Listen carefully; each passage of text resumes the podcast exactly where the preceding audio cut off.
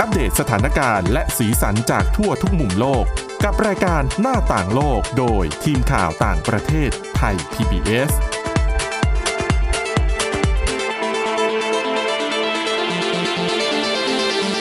สวัสดีค่ะ ต้อนรับคุณผู้ฟังเข้าสู่รายการหน้าต่างโลกนะคะ มาอัปเดตสถานการณ์แล้วก็สีสันจากทั่วทุกมุมโลกกับเอ่อทีมข่าวต่างประเทศไทย PBS ค่ะ วันนี้อยู่กับคุณจารุพรโอภาสรัฐ แล้วก็ดิฉันทิพย์ตะวันเทระในยพงศ์นะคะ สวัสดีค่ะ สวัสดีค่ะวันนี้นะคะ เปิดมาตะกุกตะกักนิดหน่อย เพราะว่าดิฉันกำลังจะขำเกี่ยวกับข่าวแรกที่จะเอามาเล่าให้ฟังในวันนี้ แสดงว่าเป็นเรื่องสนุก จริง ๆ ดิฉันบอกว่าคือเราเนี่ยเป็นคนฟังข่าวเนี่ย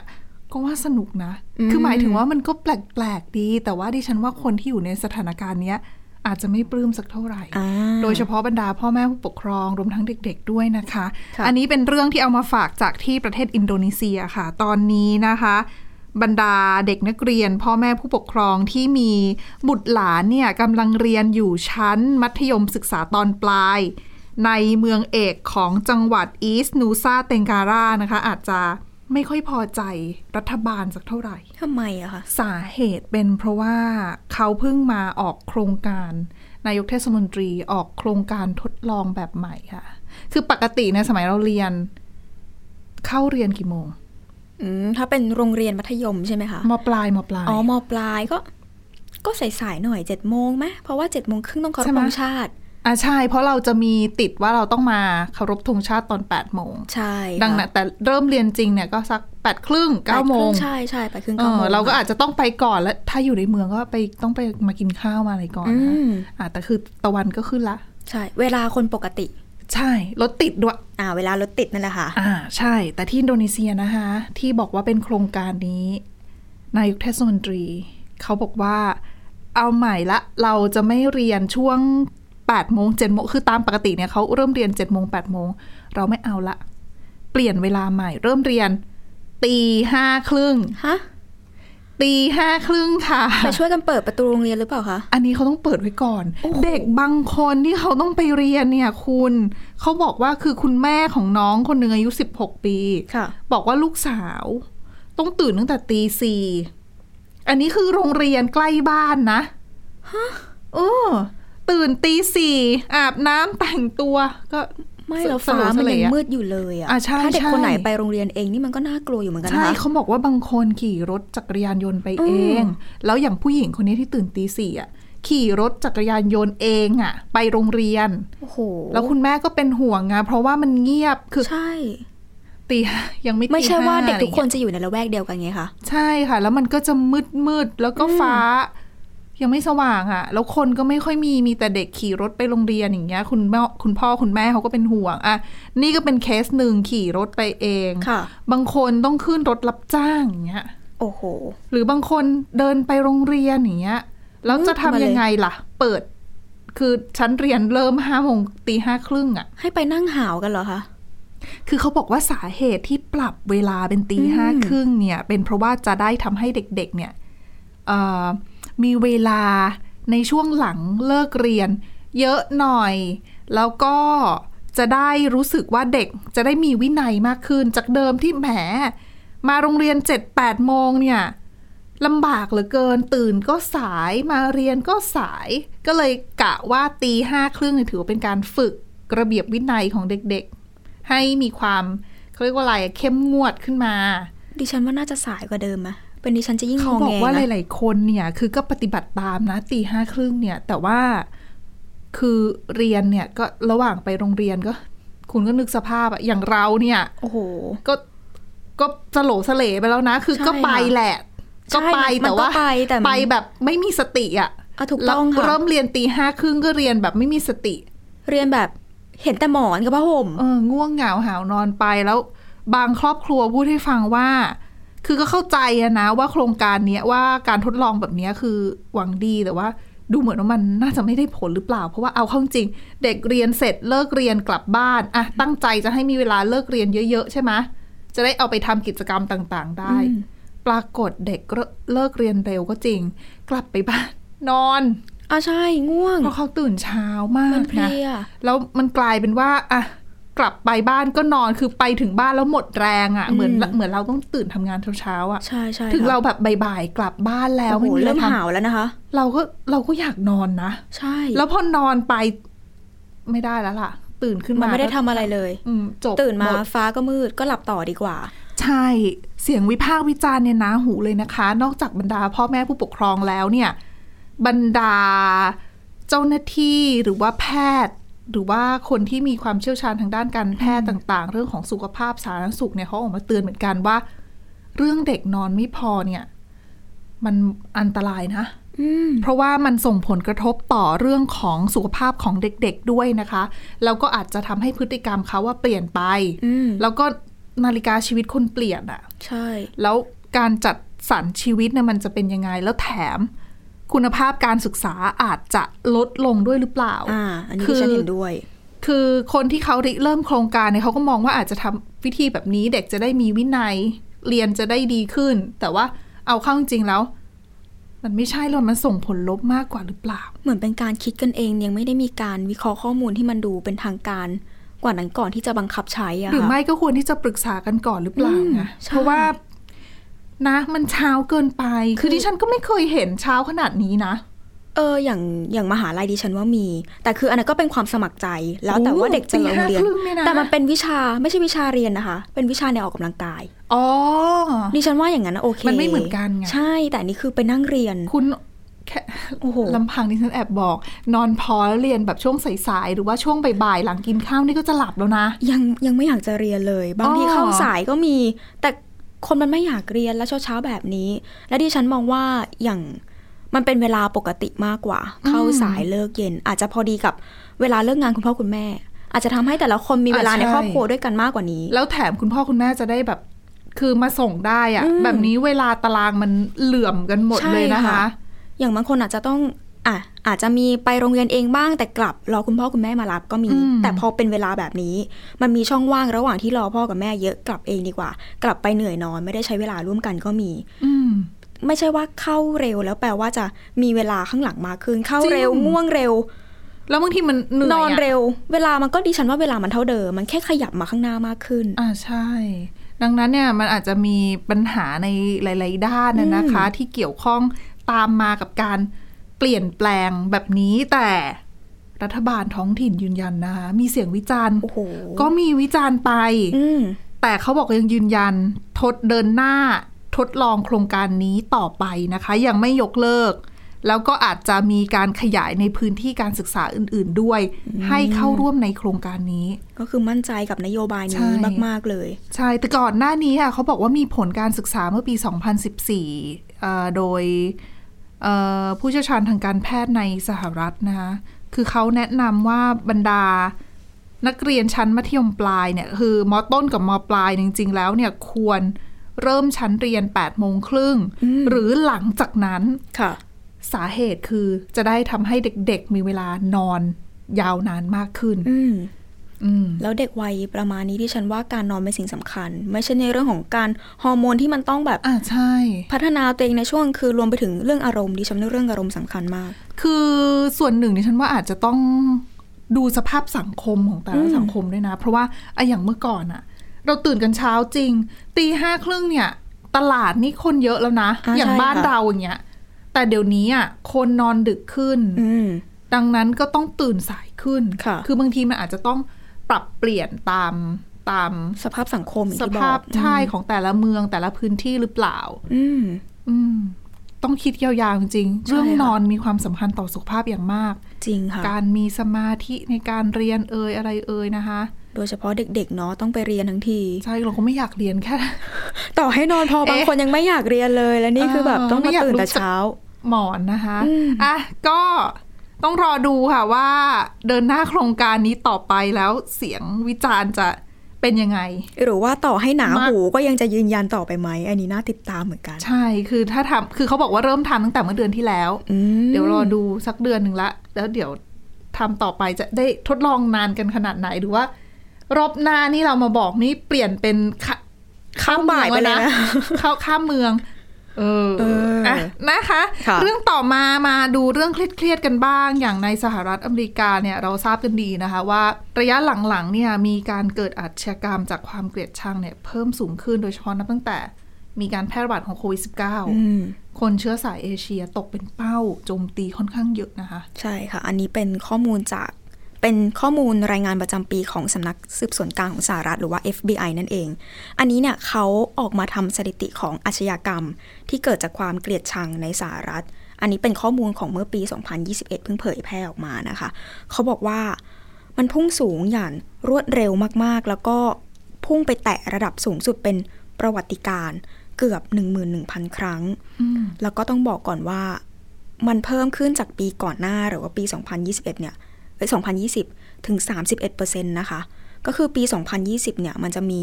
ข้อมูลอยู่ที่ประมาณ 8,263 ครั้ง แต่ปี 2021 พุ่งไปถึง 1,840 ครั้งค่ะ ซึ่งก่อนหน้านี้ ที่ออกมาเมื่อข้อมูลก่อนหน้านี้ที่ออกมาเมื่อเดือนธันวาคม FBI เขาก็บอกนะคะว่า เกิดอาชญากรรมที่มาจากความเกลียดชังทั่วสหรัฐทั้งหมด 7,262 ครั้งในปี 2021 อันนี้คือเป็นการอ้างอิงข้อมูลแบบไม่สมบูรณ์ ครบถ้วน เนื่องจากหน่วยงานด้านรักษากฎหมายราวๆ 4,000 แห่งเนี่ย ไม่สามารถส่งข้อมูลผ่านระบบของ FBI ได้ จน FBI เนี่ย ต้องยอมรับตัวเลขผ่านระบบเก่า จากหน่วยงานประมาณ 3,000 แห่งค่ะ เพื่อให้ภาพออกมาสมบูรณ์มากที่สุดเท่าที่จะคำนวณได้ ซึ่งเรื่องนี้เขาก็มีผู้เชี่ยวชาญออกมาบอกว่า อัตราการเพิ่มขึ้นตามรายงานนี้เนี่ย ถือเป็นการปรับขึ้นต่อปีที่สูงสุดในรอบกว่า 30 ปีเลยนะคะ แล้วเขาก็ให้ความเห็นด้วยว่าสถานการณ์ที่เกิดขึ้นเนี่ย เป็นผลมาจากสิ่งที่เรียกว่า มันเป็นการปะทุขึ้นของการเกลียดชังฐานเชื้อชาตินั่นเอง โดยข้อมูลชิ้นนี้เขาบอกด้วยนะคะว่า อาชญากรรมประเภทนี้เนี่ย พุ่งเป้าไปยังคนผิวดำเพิ่มขึ้นถึง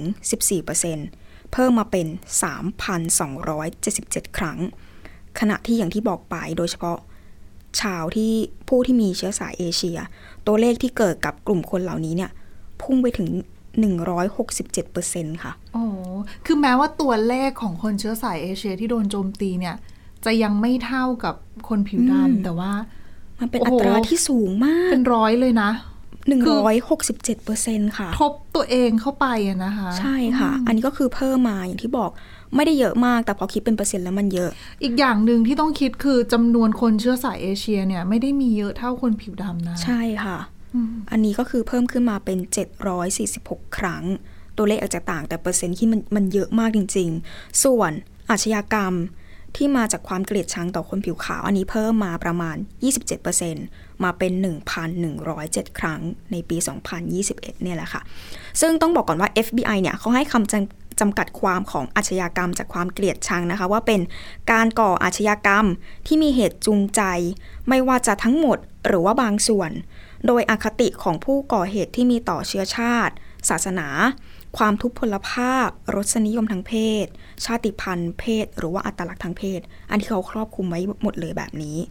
ซึ่งสำหรับรายงานอย่างที่บอกไปนี่มัน 2021 สำหรับข้อมูลของปี 2022 เนี่ย FBI ก็มีการกำหนดที่จะเผยแพร่ประมาณหลังปีนี้ไป ค่ะ แล้วก็คาดการณ์ด้วยนะคะว่า ตัวเลขในปีล่าสุดก็จะสูงกว่านี้อีก สูงกว่าปี 2021 ขึ้นไปอี เพ ก ราะว่าคือถ้าย้อนไปนะคะ คุณผู้ฟังอาจจะยังพอจำกันได้ว่าในช่วงแบบ ปีที่แล้ว ไม่ต้องปีที่แล้วนับตั้งแต่ปี 2023 เป็นต้นมา ต้นปี ตั้งแต่เดือนมกราคมอะโอ้โห เกิดเหตุ ยิงการ ใช่ค่ะ กลาดยิงทำร้ายคนเชื้อสายเอเชียอย่างเงี้ย มอย่างบางที่คือเป็นสถานศึกษาด้วยซ้ำ เออแล้วก็หลายครั้งนะคะ ใช่ค่ะ หรือว่าบางครั้งเองก็ไม่มีสาเหตุ ยังไม่สามารถระบุแรงจูงใจได้ด้วยซ้ำว่ามันเกิดจากอะไร แต่ความรุนแรงแบบนี้มันเพิ่มมากขึ้นเรื่อยๆในแผ่นดินสหรัฐ ซึ่งทางด้านกระทรวงยุติธรรมเองเขาก็ออกมาประกาศว่าจะต่อสู้กับอาชญากรรมจากความเกลียดชัง แล้วก็จะให้ภารกิจนี้เนี่ยมีความสำคัญในระดับต้นๆ ซึ่งทางด้านของรัฐมนตรีช่วยว่าการกระทรวงยุติธรรมเขาก็บอกนะคะว่า รายงานเสริมของ FBI เนี่ย แสดงให้เห็นถึงความมุ่งมั่นอันไม่ย่อท้อที่จะทำงานร่วมกับหุ้นส่วนไม่ว่าจะเป็นในระดับรัฐ และระดับท้องถิ่น เพื่อเพิ่มการรายงานแล้วก็จะนำส่งข้อมูลเหล่านี้ที่สมบูรณ์ยิ่งขึ้น เกี่ยวกับอาชญากรรมจากความเกลียดชังที่เกิดขึ้นทั่วประเทศ แล้วก็จะไม่หยุดอยู่ตรงนี้ค่ะ จะเดินหน้าทำงานร่วมกับหน่วยงานรักษากฎหมาย ให้ทั่วเลย แล้วก็จะรายงานที่สำคัญก็คือจะพยายามป้องกันให้ได้มากที่สุดกับทุกชุมชนเลย ก็ถือว่าต้องทำงานหนักแหละเจ้าหน้า ใช่ ที่ ค่ะ นะคะ เพราะว่าสถานการณ์มันก็ในพื้นที่เนี่ยมันคนก็เยอะอ่ะ มันเดาใจไม่ถูกด้วยนะคะ แล้วบางทีที่เราเห็นน่ะในนิวยอร์กอ่ะที่มีแบบคนยืนรออยู่ตรงชานชาลาอยู่ๆก็โดนผลักก็มีนะ ใช่ค่ะ บางทีมันมันมันเหมือนเป็นอย่างที่บอกเป็นเรื่องอะไรที่เราเดาใจไม่ได้ แล้วก็บางอย่างคือไม่ได้มีแรงจูงใจอยากทำกับใครก็ทำ อืมส่วนหนึ่งเนี่ยอาจจะต้องไปดูเรื่องของ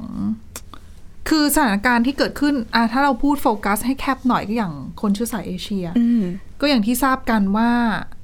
การแพร่ระบาดของโควิด -19 ก็ทำให้แบบ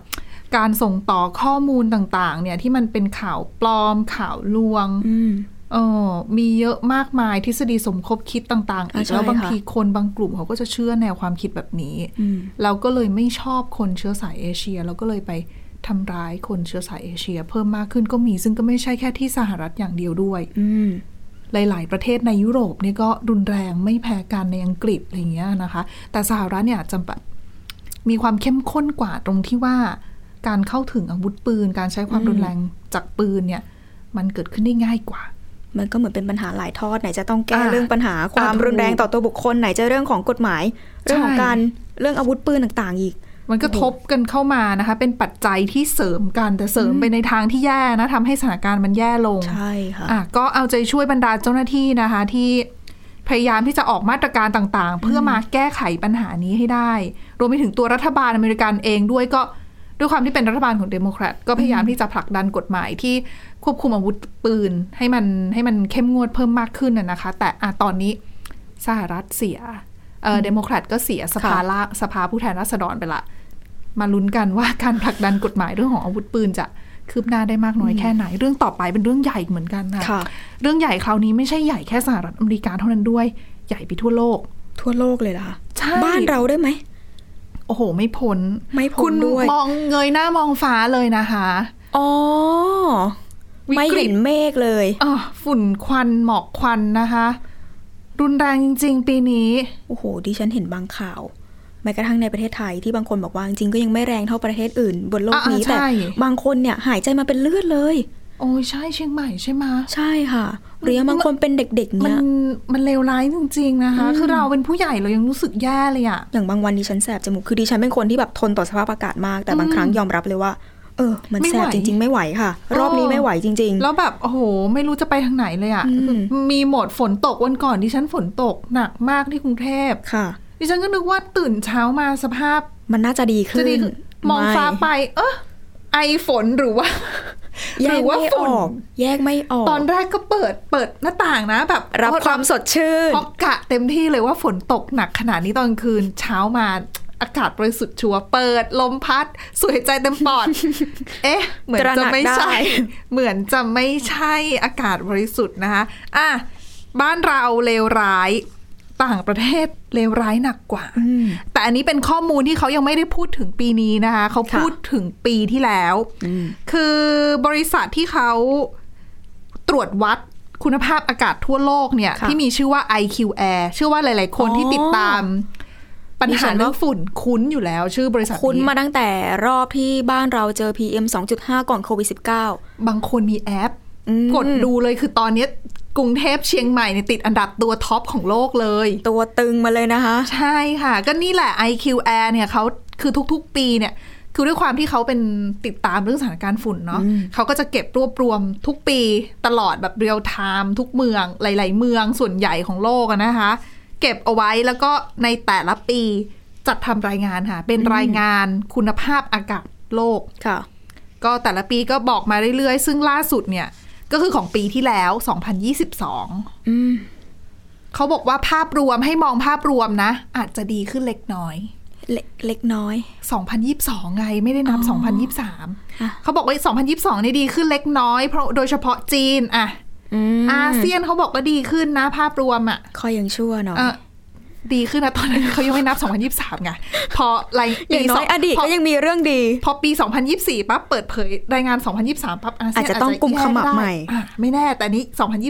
ะ 2022 เขาบอกสถานการณ์ ภาพรวมดีขึ้นนิดนึง โดยเฉพาะจีนเขาบอกว่าการใช้มาตรการเข้มงวดของรัฐบาลเองเนี่ยก็มีส่วนนะคะ ช่วยในการลดปัญหาเรื่องของเออฝุ่น PM 2.5 ในจีนได้ไม่น้อย แต่ปัญหาเรื่องของโรงงานแล้วก็การใช้พลังงานถ่านหินในจีนที่ตอนนี้อุตสาหกรรมเริ่มเปิดอะ อืม ทำให้มลพิษทางอากาศเนี่ยมันก็รุนแรงขึ้นซึ่งปีนี้อาจจะ มาก อาจจะกลับมานขึ้ก็ได้ รุนแรงมากขึ้นก็เป็นได้รวมไปถึงอาเซียนด้วยอย่างที่บอกไป ค่ะ อ่าภาพรวมถึงแม้จะดีขึ้นเล็กน้อย แต่ถ้าไปดูแต่ละประเทศแต่ละเมืองเนี่ย ไม่น้อยนะ น้อยหน่อย คือที่ที่เยอะก็คือเยอะนะ ค่ะ คือเขาบอกว่าให้นับนะคะทั้งโลก 90เปอร์เซ็นของโลก คุณอาศัยอยู่ใน สภาพอากาศที่ย่ำแย่เกินเกณฑ์มาตรฐาน เกินเกณฑ์กำหนดขององค์การอนามัยโลก โอ้โห องค์การอนามัยโลกเนี่ยเขากำหนดความเข้มข้นของฝุ่นเนี่ย 5 ไมโครกรัมต่อลูกบาทเมตร อืม ความเข้มข้นห้า อ่ะ ไมโครกรัมต่ ให้ อลูกบาศก์ จำเลข มตร ห้า โอ ไว้ เค นะ ค่ ห้าไมโครกรัมต่อลูกบาทเมตร อันนี้คือเป็นเกณฑ์คำเกณฑ์แนะนำคุณภาพอากาศ ค่ะ ขององค์การอนามัยโลก ซึ่งอันเนี้ยเขาจะเอามาดู เอามาดูว่าแต่ละประเทศเนี่ยถ้าถ้าภายในเกณฑ์5นี่นะไม่เกิน5เนี่ยถือว่าอากาศสะอาด อ่าโอเคค่ะ ทั้ง ะ โลก จำ อากาศ เลข สะอาด ห้ เท่า นะ ไหร่ คะ ทั้งโลกอากาศเท่าสะอาดเท่าไหร่รู้ไหมคะ ดิฉัน เขาเก็บรวบรวมข้อมูลเนี่ย ทั้งหมดมี 131 ประเทศและดินแดน โอเคค่ 131 ประเทศและดินแดน ที่มีอากาศสะอาดคนอยู่แล้วหายใจอากาศบริสุทธิ์มีทั้งหมดจาก 131 นะ ค่ะ 13 อ่ะฮะ สิบเปอร์เซ็นค่ะคุณ โห ดิฉันแบบโอ้โหสิบเปอร์เซ็น อันนั้น แบบ อันนั้นไปอยู่ไหนได้บ้างอะคะ แล้วแล้วถ้าสิบเปอร์เซ็นนะ แบ่งเป็นประเทศคืออย่างที่บอกมีประเทศและดินแดนใช่ไหม ค่ะ แบ่งเป็นประเทศเนี่ยมีอยู่ทั้งหมดหกประเทศหกประเทศเท่านั้น อ่ะเดี๋ยวมาฟังรายชื่อประเทศไหนบ้าง ค่ะ เผื่อใครแบบอยากสูดอากาศบริสุทธิ์จังเลย เราควรจะไปอยู่ที่ไหนดี เป้าหมายในการ อ่ะ ย้ายประเทศไม่ใช่เงินและ อาจจะต้องเป็นอากาศแทน 90%ของทั้งโลกอากาศแย่ไง หนีไปไหนดี ใช่ อันนี้ก็เหลือเหลือ 10%นี่นะคะ 10%ที่บอกเนี่ยแบ่งเป็น 6 ประเทศกับ 7 ดินแดน ค่ะ 6 ประเทศได้แก่ออสเตรเลียค่ะ อ๋อ นิวซีแลนด์ค่ะ เอ้าอากาศดี ค่ะ เอ้ามีแต่ แกะ เออ ก็เลยอากาศดี ยกเว้นแต่เดี๋ยวเขาผายลมไง แต่ละ อ๋อ ดิฉันคิดว่าอาจจะ อาจจะยังดีกว่าหรือเปล่า อ่ะ ไม่แน่ อ่ะ หรือเปล่า อ่ะ มีออสเตรเลีย มีนิวซีแลนด์ เอสโตเนีย ฟินแลนด์ เกรเนดา ไอซ์แลนด์ค่ะหกประเทศ อืม แล้วก็อีก 7 ดินแดนในแปซิฟิก แล้วก็แคริบเบียน อ๋อ อันก็จะเป็นแบบทะเลไงแต่เป็นแบบหมู่เกาะเล็กๆอะไรอย่างเงี้ยค่ะอาจ ก็ จะ ต้อง ไป สู้ ยาก ชีวิตกันนิดนึง ใช่คือเนี่ยง่ายสุดก็อาจจะเป็นออสเตรเลียนิวซีแลนด์ฟินแลนด์เนี่ยค่ะดิฉันว่าเอสโตเนียก็พอได้อยู่ อ่า แต่อาจจะเสี่ยงเรื่องของสงครามรัสเซียยูเครนนิดนึง ใช่ค่ะ อาจจะมองโฟกัสไปที่ออสเตรเลียกับนิวซีแลนด์ไป เอ้ย ก่อน เนี่ยพูดแต่เรื่องดีๆทั้งนั้นเลยนะ ขอฟังเรื่องแย่หน่อย เรื่องไม่ดีในยดิฉันเอามาแค่ 10 ประเทศละกัน ค่ะ สิบประเทศที่สภาพอากาศเลวร้ายที่สุดในโลกเมื่อปีที่แล้วนะคะ ค่ะ มีไล่ตั้งแต่ชาตินะคะ ชาติ เกือบใช่อยู่เป็นประเทศในแอฟริกาค่ะ ซึ่งเขาบอกว่าเพิ่งเริ่มเก็บข้อมูลสถิติเนี่ยปี 2021 เก็บครั้งแรก 2021 นะ ครั้งแรกที่เก็บเนี่ย ชื่อเขาเนี่ยอยู่อันดับสองของโลก ปีสองปีนี่เองนะคะ ใช่คือ 2022 นี่คือเป็นรอบที่ 2 เท่านั้นที่เข้าที่มีการเก็บข้อมูลในประเทศนี้ ปีแรกที่เก็บคือ 2021 ได้ที่ 2 ปี 2022 ได้ที่ 1 รู้จักไต่อันดับ โเก่ง มากค่ะ ค่ะ 89.7 ไมโครกรัมต่อลูกบาศก์เมตร ฮะจากห้านะคะ จาก 5 เกณฑ์คือ 5 ค่ะ นี้ได้ 89.7 เฉลี่ย อันนี้ โอ้ เฉ โห ลี่ยทั้งปีนะคุณ คือถ้าคุณไม่เฉลี่ยแล้วมันก็จะมีฝุ่นควันอะแต่ละแต่ละช่วงเดือนมันก็จะเข้มข้นแตกต่างกันนะคะ มีชาติค่ะ แล้วก็อันดับ 2 อิรัก ปากีสถาน บาห์เรน บังกลาเทศ บูกินาฟาโซ คูเวต อินเดีย ไม่ติดไม่ได้ อืม อียิปต์แล้วก็ทาจิกิสถานค่ะ ทั้งหมด 10 ประเทศนี้เป็นประเทศกำลังพัฒนาอยู่ในแอฟริกาแล้วก็เอเชีย ดังนั้นสถานการณ์ในเอเชีย น่าเป็นห่วงจริง ๆ แต่แอฟริกาเนี่ยเขาบอกว่าเป็นปัญหาสำคัญเลย เพราะว่าผู้เชี่ยวชาญหลายคนบอกว่า แอฟริกายังมีเครื่องมือแล้วก็อุปกรณ์ รวมไปถึงสถานีตรวจวัดคุณภาพอากาศไม่เพียงพออ ม ดังนั้นเนี่ยการประเมินสถานการณ์ฝุ่นในแอฟริกา แทบจะเราแทบจะไม่เห็นภาพสิ่งที่มันเกิดขึ้นในพื้นที่ และของจริง ใช่ แล้วเขาบอกว่าไม่แน่ ถ ถ้ามีการเก็บข้อมูลในแอฟริกาเนี่ยอย่างถี่ถ้วน เยอะ แอก ว่า ฟริกา นี้ นี่ แน่นอน แหละ น่าจะเป็นภูมิภาคที่มีสภาพอากาศเลวร้ายที่สุดในโลก ไม่ใช่เอเชียแล้ว ค่ะ อปัจจุบันเนี่ยเราจะชัดเจนว่าเอเชียโอ้โหมีทุกภูมิภาคเลย อืม ตะวันออกกลาง ค่ะ เอเชียใต้เอเชียแถวบ้านเรา ค่ะ จีน เออ อ่า เนี่ยแหละเขาบอกแอฟริกาเนี่ยน่าเป็นห่วง อืม อืมแล้วก็ทุก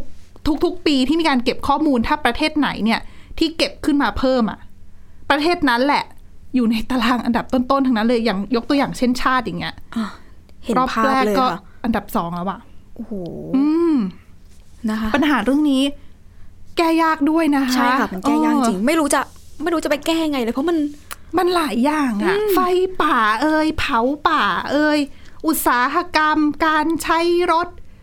ที่พูดมาก็คือเป็นสิ่งที่ต้องเจอกันหมดเลย หลีกเลี่ยงกันแทบจะไม่ได้เลย อืมนั่นก็ต้องรถเดี๋ยวนี้ก็ฮิตรถไฟฟ้าไง เออ ก็รถไฟฟ้าที่ฉันว่าก็ช่วยได้นะคะ ใช่ค่ะ ก็ถือว่าเป็นอีกหนึ่งมาตรการที่นอกจากจะแก้ปัญหาเรื่องฝุ่นแล้วเนี่ยก็ช่วยเรื่องของสิ่งแวดล้อมด้วยลดการปล่อยแก๊สเรือนกระจก ออสเตรเลียเองเขาก็พยายามผลักดันอยู่เหมือนกันพวกรถไฟฟ้าสา ใช่ ธาร ยุโรป ณะ ยุโรปอีกอืมนะคะอ่ะก็เอาใจช่วยนะคะกับภาครัฐและภาคเอกชนต่างๆ ในการแก้ปัญหาฝุ่นแบบนี้นะคะ และนี่คือทั้งหมดของรายการหน้าต่างโลกในวันนี้ค่ะ คุณผู้ฟังสามารถติดตามฟังรายการได้ที่ www.thaipbspodcast.com หรือว่าฟังผ่านพอดแคสต์ได้ทุกช่องทางค้นหาคำว่าหน้าต่างโลกนะคะ แค่นี้ก็ติดตามพวกเราได้แล้วทุกที่ทุกเวลา วันนี้พวกเราและทีมงานลาไปก่อน สวัสดีค่ะ สวัสดีค่ะ Thai PBS podcast. View the world via the voice.